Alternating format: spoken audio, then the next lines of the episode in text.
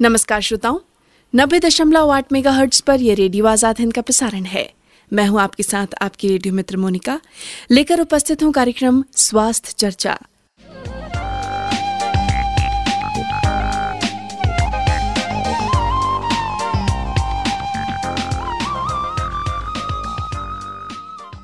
ये हम सभी जानते हैं कि सबसे बड़ा धन होता है निरोगी काया।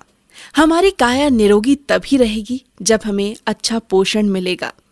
हमारे जन्म से ही हमारे पोषण की शुरुआत हो जाती है।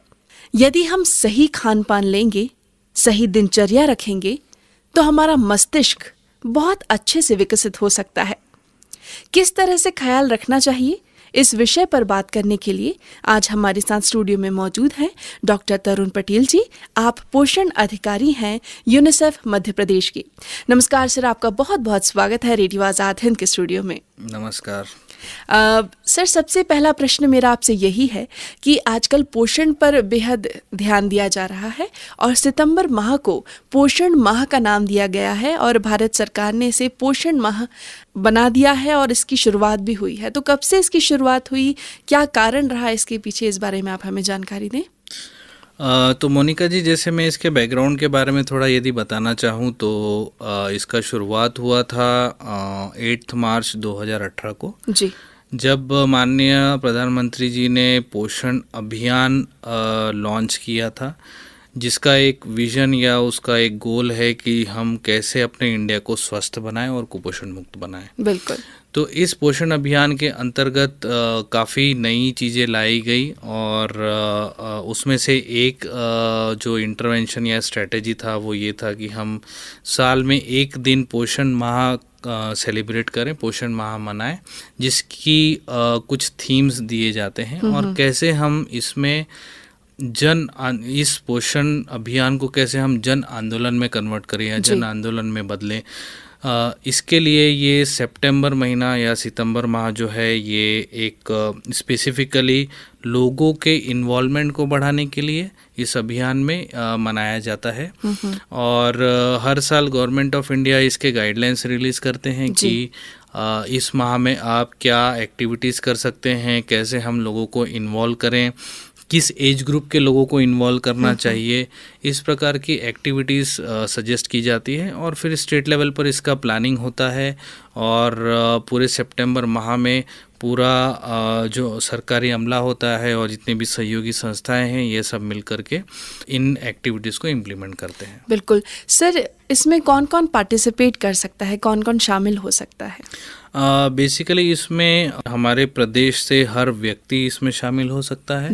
क्योंकि कहीं ना कहीं जो न्यूट्रिशन है वो हमारे डेली लाइफ में ना सिर्फ़ बच्चों को महिलाओं को पुरुषों को बट हर एज ग्रुप के चाहे वो वयस्क भी हों हर एज ग्रुप के व्यक्ति को ये अफेक्ट करता है और न्यूट्रिशन ज़रूरी है हमारे पूरे लाइफ के लिए। तो इन पूरे इस पूरे माह में सभी एज ग्रुप के लोगों के लिए कुछ एक्टिविटीज़ किए जाते हैं। हम्म, हम्म। जहाँ तक की सवाल है महिला बाल विकास विभाग का उसमें ऐसी एक्टिविटीज़ किए जाते हैं जो कि बच्चों को और महिलाओं पर फोकस्ड होते हैं बट उसमें भी ऐसे एक्टिविटीज़ होते हैं कि जिसमें पुरुष भी शामिल हो घर के सभी सदस्य शामिल हो और कम्युनिटी को कैसे मैक्सिमम हम पार्टिसिपेशन करवा सके, इसका ध्यान दिया जाता है। बिल्कुल। सर, हम देखते हैं जब भी इस तरह की कोई एक्टिविटी की जाती है या फिर कोई माह या सप्ताह मनाया जाता है, उसके पीछे एक विशेष कारण देखा गया है कि कहीं ना कहीं किसी जगह पर पोषण की कमी पाई गई हो और उसके अंदर सुधार करने के लिए इस तरह की एक्टिविटीज़ की जाती हैं। तो कहाँ कहाँ ज़्यादा हमने देखा है कि पोषण की कमी होती है, किन एरियाज़ में कमी होती है? जोग्राफिक एरियाज़ आप कहना चाहते बिल्कुल। अच्छा तो यदि हम देखें हमारे मध्य प्रदेश का यदि मैं एग्जांपल ले लूँ या मध्य प्रदेश की बात करूँ तो आ, देखा गया है कि जो आ, रूरल एरिया है या जहाँ पर की ट्राइबल पॉपुलेशन ज़्यादा है वहाँ पर एनएफएचएस सर्वे के हिसाब से जो कि government of India ministry of health हर चार पाँच साल में एक सर्वे करता है। उसके हिसाब से ये पाया गया है कि जहाँ पर ट्राइबल डोमिनेटेड एरिया है जहाँ ट्राइबल पॉपुलेशन ज़्यादा है उन एरियाज़ में कुपोषण ज़्यादा रूप से पाया जाता है जी। और ऐसे एरियाज़ में और भी महत्व बढ़ जाता है कि कैसे हम लोगों के पार्टिसिपेशन से और लोगों में अवेयरनेस क्रिएट करके लोगों में एक करेक्ट नॉलेज दे करके और उनके न्यूट्रिशन से रिलेटेड स्किल्स को बिल्ड करके या उनको न्यूट्रिशन के बारे में सही जानकारी दे के और कैसे रोज़मर्रा के लाइफ में हम हमारे न्यूट्रिशन कंपोनेंट को सुधार सकते हैं इस पर फोकस किया जाता है। बिल्कुल बिल्कुल बहुत सही कहा सर आपने। साथ ही साथ हम देखते हैं जब कोई नया व्यक्ति किसी जगह पहुंचकर कोई जानकारी देने की कोशिश करता है तो लोगों पर इतना असर नहीं पड़ता है। लेकिन जब वहीं का कोई व्यक्ति बताता है तो असर ज़्यादा पड़ता है। इसी तरह से शायद ग्राम पंचायतें या वहाँ का कोई व्यक्ति उसकी ज़्यादा मदद कर सकता है। तो कैसे ग्राम पंचायतें लोगों में अवेयरनेस फैलाएँ और लोगों को जागरूक कर कर सही जानकारी पहुँचाएँ? जी आपने बहुत सही प्रश्न पूछा। इस बार जो गवर्नमेंट ऑफ़ इंडिया से गाइडलाइंस भी आए हैं कि किस प्रकार ये पोषण माह को सेलिब्रेट किया जाए मनाया जाए।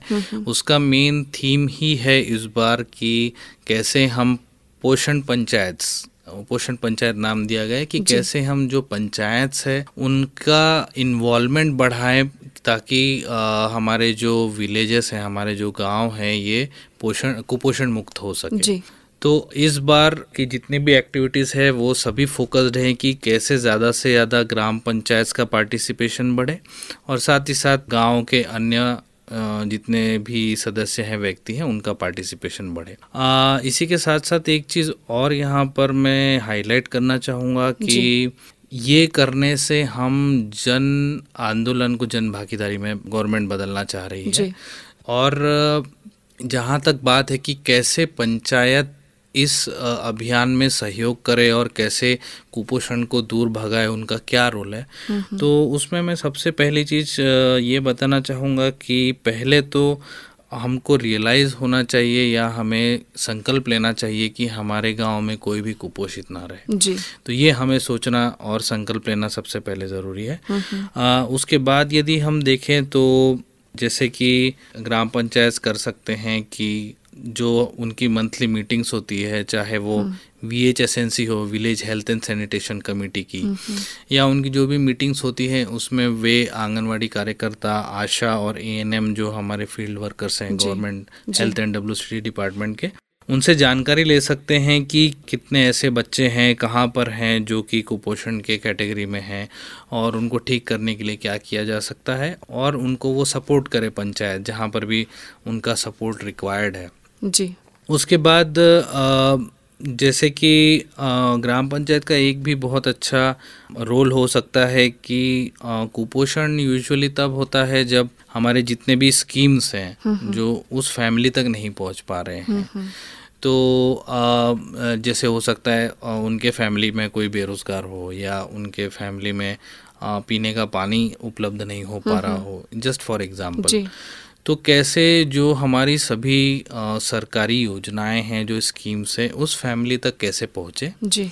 ताकि आ, उस फैमिली का ओवरऑल जो एनवायरनमेंट है वो आ, वो ठीक हो और उन सभी स्कीम्स के मदद से उनके घर में स्पेसिफिकली जो बच्चे होते हैं कुपोषित और जो महिलाएँ होते हैं उनके पोषण में कैसे सुधार हो? जी। तो ये एक बहुत महत्वपूर्ण चीज़ है। और ये इसके साथ ही ये कर सकते हैं कि जैसे गाँव में कोई भी अगर ऐसा कुपोषित बच्चा हो या कोई भी कुपोषित महिला हो कैसे उस कुपोषण से बाहर निकले उनका बेस्ट प्रैक्टिस जो है वो सभी के साथ शेयर किया जाए। और जो प्रेजेंट में जो कुपोषित है उनको कैसे एनकरेज किया जाए कैसे उन्हें सपोर्ट किया जाए कि वो भी कुपोषण से बाहर आ सके। इसके लिए आ, मैं यहाँ पर मध्य प्रदेश के और कुछ योजनाओं के बारे में भी बताना चाहूँगा जो सरकार ने चलाई है। जी।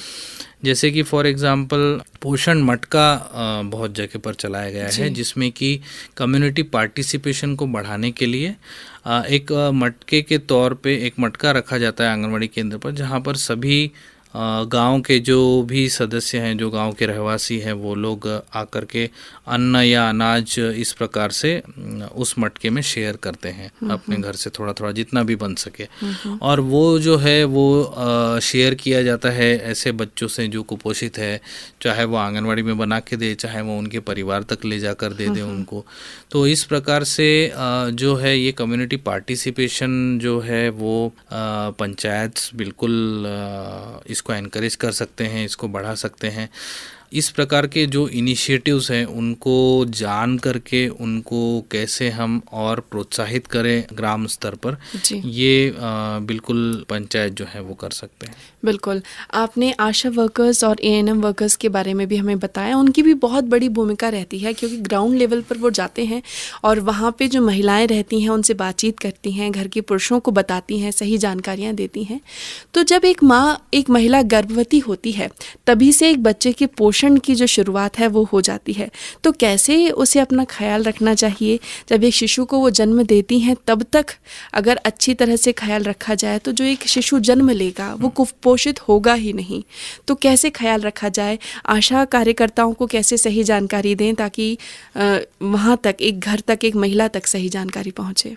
यदि प्रेगनेंसी पीरियड में ही जब माँ गर्भवती होती है तब ही हम उनके पोषण का ध्यान रखें तो बच्चा कभी कुपोषित पैदा नहीं होगा। तो यदि देखा जाए तो जैसे भी उनको आशा और आंगनवाड़ी वर्कर को बताना चाहिए कि कब उनका प्रेगनेंसी हुआ है और उनको उनसे आशा और आंगनवाड़ी कार्यकर्ता से परामर्श लेना चाहिए। कि अगले नौ महीने में उन्हें क्या खाना चाहिए क्या उनको कैसे टीकाकरण लेना चाहिए और कौन कौन सी सावधानियाँ उनको बरतने की आवश्यकता की आवश्यकता है। तो यदि वो आशा और आंगनवाड़ी वर्कर से थोड़ा अप्रोच करेंगे खुल करके बात करेंगे तो वो भी सही तरीके से उनको समझा पाएँगे। यदि मैं ओवरऑल बात करूँ तो जब भी गर्भवती होती है महिलाएँ तो सबसे इम्पोर्टेंट जो है वो कि उनका वेट गेन होना चाहिए। मतलब कि यदि मैं इंडियन कंटेक्स्ट में बात करूँ भारत की बात करूँ तो एवरेजली औसतन जो गर्भवती महिलाएँ होती हैं उनका वज़न 10 से 12 किलो तक बढ़ता है नौ महीने के टाइम में। तो ये जो वेट गेन है ये होना बहुत ज़रूरी है। यदि ये आपका 10 से 12 किलो तक यदि वेट नहीं बढ़ेगा तो काफ़ी चांसेस हैं कि जो बच्चा पैदा होता है वो भी कम वज़न का होता है और कुपोषित हम्म। पैदा होता है हम्म, हम्म। तो उसके लिए जो आ, कुछ चीज़ें सभी को ध्यान में रखना चाहिए वो ये कि आपको खाने का फ्रीक्वेंसी कम नहीं करना है जैसे हम खा जो भी फ्रीक्वेंसी में अभी खाते हैं वैसे ही खाना है।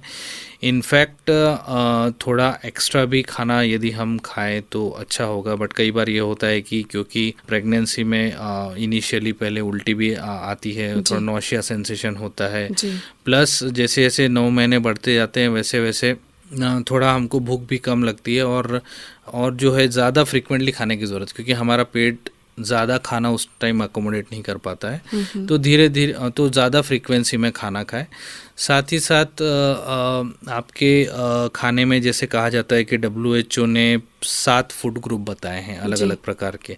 तो वो सात फ़ूड ग्रुप में से कम से कम चार और उससे ज़्यादा फ़ूड ग्रुप हर रोज़ खाना चाहिए। आ, साथ ही जैसे जैसे आपका वेट गेन होता है और आप नौ महीने की तरफ़ अग्रसर होते हैं तो आपको दोपहर में लगभग एक घंटे के आसपास रेस्ट की आवश्यकता होती है जो कि आपके वेट गेन के लिए बहुत ज़रूरी है। जी। तो जैसे कई महिलाएँ हैं जो वर्किंग होते हैं तो उनको रेस्ट। करने का भी टाइम नहीं मिलता है दोपहर में। तो ये एक सजेस्ट करना चाहूँगा कि जैसे भी हो सके दोपहर में यदि आधे से एक घंटा हम रेस्ट कर पाएँ थोड़ा जी। तो वो भी हमारे वेट गेन में सहायक होता है। जी। इसके साथ ही जो रूटीन ए चेकअप है जैसे हम कहते हैं कि कम से कम चार ए एन सी चेकअप यानी मतलब जब आप प्रेग्नेंट होते हैं तो चार बार चेकअप होना चाहिए जो भी ए एन एम आपके गाँव में आते हैं उनके द्वारा चार बार कम से कम आप चेकअप कराएँ। और उसमें जितनी भी वो इन्वेस्टिगेशंस करते हैं वो सभी इन्वेस्टिगेशन कराएँ। और जैसे कि ब्लड प्रेशर चेक करना उसके बाद आ, उनका हीमोग्लोबिन चेक करना कहीं अनिमिया तो नहीं है। तो ये सब जो वो करते हैं उनसे वो चेक करवाएँ और यदि आपको एनीमिया है या आपका ब्लड प्रेशर बढ़ा हुआ है तो जैसे भी वो सलाह देते हैं चाहे वो रेफ़र की हो या आपको कुछ दवाइयाँ गोलियाँ वो खाने के लिए दें। जैसे कि अनिमिया मुक्त भारत के अंतर्गत ये जो पूरे देश में प्रोग्राम चल रहा है उसमें सभी गर्भवती महिलाओं को आयरन और फोलिक एसिड का टैबलेट और कैल्शियम का टैबलेट ए एन एम द्वारा प्रोवाइड किया जाता है खाने के लिए।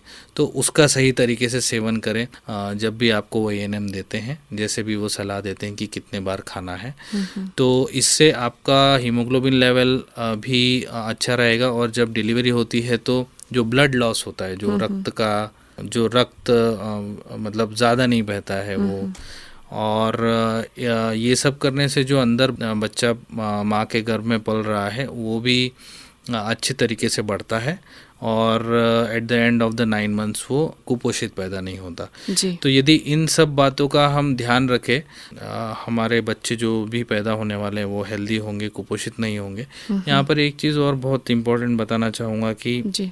ये जो ख्याल रखने की बात है, ये ना सिर्फ़ गर्भवती महिला के लिए, लेकिन जो उनके फैमिली मेंबर्स है, जो सोसाइटी है, जो कम्युनिटी है, उन्हें भी ध्यान रखना होगा कि कैसे हम अपनी गर्भवती महिलाओं को आ, ये आ, ये सब ध्यान रखने के लिए बिल्कुल यानी कि घर के सभी लोगों की ज़िम्मेदारी बनती सभी है, की ज़िम्मेदारी है। कि वो गर्भवती महिला का ख्याल रखें और घर के लोगों की भी और आसपास के लोगों की भी यही ज़िम्मेदारी बनती है कि वो उनका ख्याल रखें और उन्हें सही सलाह दें कि कैसे वो अपने इन नौ महीनों का ख्याल रखें।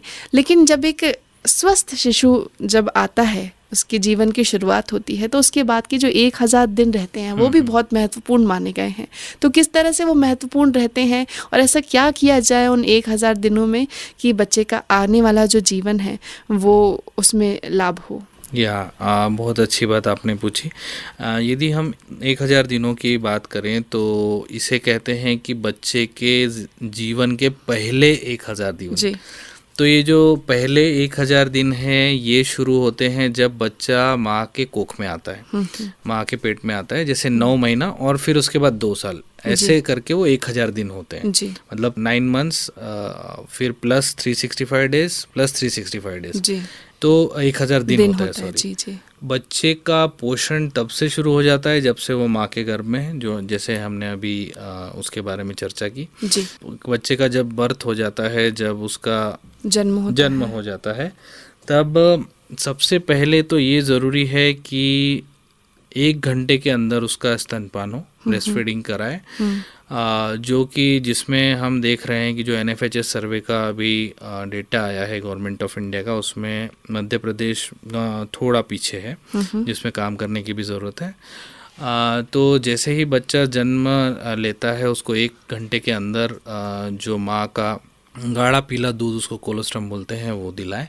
जो। कि उस बच्चे के लिए सबसे पहला टीकाकरण है। जैसे हम बच्चों को टीका लगाते हैं पोलियो पिलाते हैं इंजेक्शंस लगाते हैं टीकाकरण तो सबसे पहला टीकाकरण उसका ये होना चाहिए। ठीक है। साथ ही यदि आप देखें तो ये जो पहले हज़ार दिन हैं ये एक्चुअली जब हम हमारा घर बनाते हैं तो हम सबसे पहले न्यू बनाते हैं। उसमें हम सबसे अच्छा सीमेंट सबसे अच्छा सबसे अच्छी सलाखें हम्म, और। गिट्टी ये सब अच्छा क्वालिटी का यूज़ करते हैं। तो यदि हम बच्चों को इन थाउज़ेंड डेज़ में अच्छा केयर यदि प्रोवाइड करें तो आ, उसकी जो आने वाली ज़िंदगी है वो भी आ, एक अच्छी इमारत की तरह मज़बूत रहेगी। बिल्कुल। तो जैसे कि मैंने बताया कि आ, एक घंटे के अंदर स्तनपान उसके बाद स्तनपान जो है वो छः महीने तक केवल स्तनपान करना है।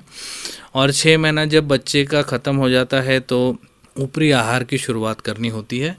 ऊपरी आहार में जैसे कि हमें कुछ ध्यान देने की ज़रूरत है कि ऊपरी आहार में हम बच्चे को किस फ्रीक्वेंसी से खाना खिला रहे हैं किस मतलब गाढ़ापन कितना होना चाहिए खाने में और साथ ही साथ जो जैसे मैंने फ़ूड ग्रुप्स की पहले बात की थी कि चार से ज़्यादा चार और चार से ज़्यादा फ़ूड ग्रुप्स हम कैसे उनके खाने में ला पाए यदि इस प्रकार से हम उस बच्चे के खाने का ध्यान दे पाएँगे उसका जो परवरिश हो रहा है उसका जो ग्रोथ हो रहा है हम्म। उस वो अच्छे से होगा यहाँ पर एक चीज़ मैं बताना चाह रहा हूँ कि न्यूट्रिशन जो है जिसको हम पोषण बोलते हैं ये ना सिर्फ़ हमारे बॉडीज़ को डेवलप करता है बट हमारे ब्रेन को भी। तो यदि हम बच्चों को इस पहले हज़ार दिवस में यदि हम उनके पोषण का अच्छे से ध्यान रखेंगे तो ना सिर्फ़ वो बॉडीली हेल्दी होंगे मतलब शरीर से हेल्दी होंगे बट ऑल्सो वो ब्रेन से भी आ, समझदार और ज़्यादा प्रोडक्टिविटी वाले निकलेंगे। आ, सर मैं आपसे ये जानना चाहूँगी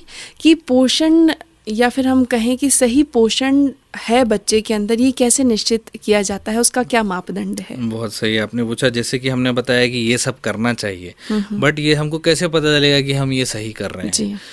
इसका जो सबसे इम्पोर्टेंट पार्ट है वो ये कि आंगनवाड़ी कार्यकर्ता द्वारा हर बच्चे का वज़न और ऊंचाई नापा जाता है हर महीने। तो जो भी आंगनवाड़ी कार्यकर्ता के गाँव में या उनके कार्य क्षेत्र में बच्चे हैं उनका मंथली मतलब हर महीने वज़न और ऊंचाई नापी जाती है और उनके पास एक वृद्धि पत्रक होता है। तो उस वृद्धि पत्रक में हर बच्चे का वो उस मैप में हर बच्चे का एक एक स्टेटस देख देख सकते हैं। जिससे कि आप समझ सकते हैं कि क्या वो बच्चा लाल में है जिसको हम लाल और पीले में है। लाल को बोलते हैं गंभीर कुपोषित पीले को बोलते हैं मध्यम कुपोषित और फिर ग्रीन होता है हरा कलर। जिसमें कि अगर बच्चा है तो उसका न्यूट्रिशनल स्टेटस नॉर्मल है। तो इस प्रकार से हम अपने बच्चे का पोषण स्थिति जान सकते हैं कि वो कुपोषित है या नहीं। तो हर महीने ये होता है। इवन जो जो एमसीपी कार्ड एक होता है जी। जो हर महिला और बच्चे को मिलता है एमसीपी कार्ड जिसमें कि ऐसा ही वृद्धि पत्रक चार्ट जो जो आंगनवाड़ी कार्यकर्ता के पास है वो उनके घर में भी होता है। उसमें भी आप जो वज़न और ऊंचाई है यदि उस ग्राफ में वज़न और ऊंचाई को यदि आप देखें तो आप अपने बच्चे का पोषण स्तर समझ सकते हैं कि वो कुपोषित है या या वो हेल्दी है। जी जी जी। सर मैं आपसे ये जानना चाहूँगी, ये जो पोषण सप्ताह मनाया जाता है, क्या इस पर विशेष ध्यान महिलाओं और बच्चों पे दिया जाता है? लेकिन पुरुषों के लिए भी पोषण कितना आवश्यक होता है? क्योंकि एक पुरुष घर के बाहर निकलता है। आजकल तो सभी वर्किंग हो गए हैं, महिलाएँ, पुरुष दोनों। लेकिन यदि जब पुरुष बाहर निकलता है और यदि उसमें पोषण की कोई कमी नहीं होगी, तभी वो अपने परिवार का जो है पालन पोषण अच्छी तरह कैसे कर पाएगा? जी बहुत सही प्रश्न है ये जैसे कि आजकल हम देखते हैं कि आ, मतलब आ, ये जनरली देखा गया है कि जब बच्चा होता है तो उसको स्तनपान कराना होता है या उसको खाना खिलाना होता है। तो ये प्रीडोमिनेटली ऐसा देखा गया है कि आ, ये महिला का काम देखा जाता है कि ये उस माँ ने करना चाहिए। बट यदि हम देखें तो जैसे यदि मैं स्तनपान की बात ले लूँ कि पहले छः महीने हमें उसे स्तनपान कराना है और छः से फिर दो साल तक उसको स्तनपान के साथ ऊपरी आहार भी करवाना है। माँ को यदि स्तनपान कराना है तो कम से कम पूरे दिन भर में उसके दो घंटे चले जाते हैं। तो पहले वो जो पूरा घर का काम कर रही थी अब उसके पास एक एडिशनल रेस्पॉन्सिबिलिटी है कि उसे दो घंटा कम से कम पूरे दिन भर में मिला करके उस बच्चे को स्तनपान भी कराना है। अब इस समय ऐसे समय में ये ज़रूरत होता है कि जो घर के लोग हैं वो आ, महिला के काम में मदद करें उसका काम में हाथ बटाएँ जो उसके काम है उसको थोड़ा वो सपोर्ट कर ले जिससे कि उसे ब्रेस्ट फीडिंग कराने में या स्तनपान कराने में समय मिले जी। और साथ ही देखा गया है कि जिन बच्चों के पालन पोषण में पुरुषों का भी अच्छा भागीदारी होता है उन लोगों का मस्तिष्क का विकास है वो भी काफ़ी अच्छे तरीके से होता है ऐसा रिसर्च में पाया गया है हम्म, हम्म। तो यदि पुरुष भी जैसे घर में बच्चों के पालन पोषण में उनको खाना खिलाने में और जब भी माता उनको स्तनपान कर रहे हैं तो उनका काम शेयर करने में उनका काम में सहयोग करने में यदि भूमिका निभाते हैं जी। तो बच्चे ना सिर्फ़ फिजिकली मतलब शारीरिक रूप से स्वस्थ होते हैं लेकिन उनका ब्रेन डेवलपमेंट मतलब मस्तिष्क का विकास भी बहुत अच्छे तरीके से होता है जी। तो जो बच्चे का पोषण है चाहे वो ब्रेस्ट फीडिंग हो चाहे उसे खाना खिलाना हो आगे चल के ये ना सिर्फ़ उस महिला की या माता की ज़िम्मेदारी है बट ये हम आ, सभी का मतलब उनके फैमिली मेंबर्स हो या कम्युनिटी हो या सोसाइटी हो ये सभी की ज़िम्मेदारी होती है कि आ, उस बच्चे को और उस माता को आ, हम सपोर्ट करें इस, इस चीज़ में। बिल्कुल। एक माता की डाइट भी बेहद आवश्यक होती है जब वो स्तनपान कराती है कि सही मात्रा में और सही चीज़ें यदि माता सेवन करती है तभी एक अच्छा पोषण मिल सकता है एक बच्चे को भी। तो डाइट की कितनी इम्पोर्टेंस होती है और किस तरह का आहार लेना चाहिए? जी।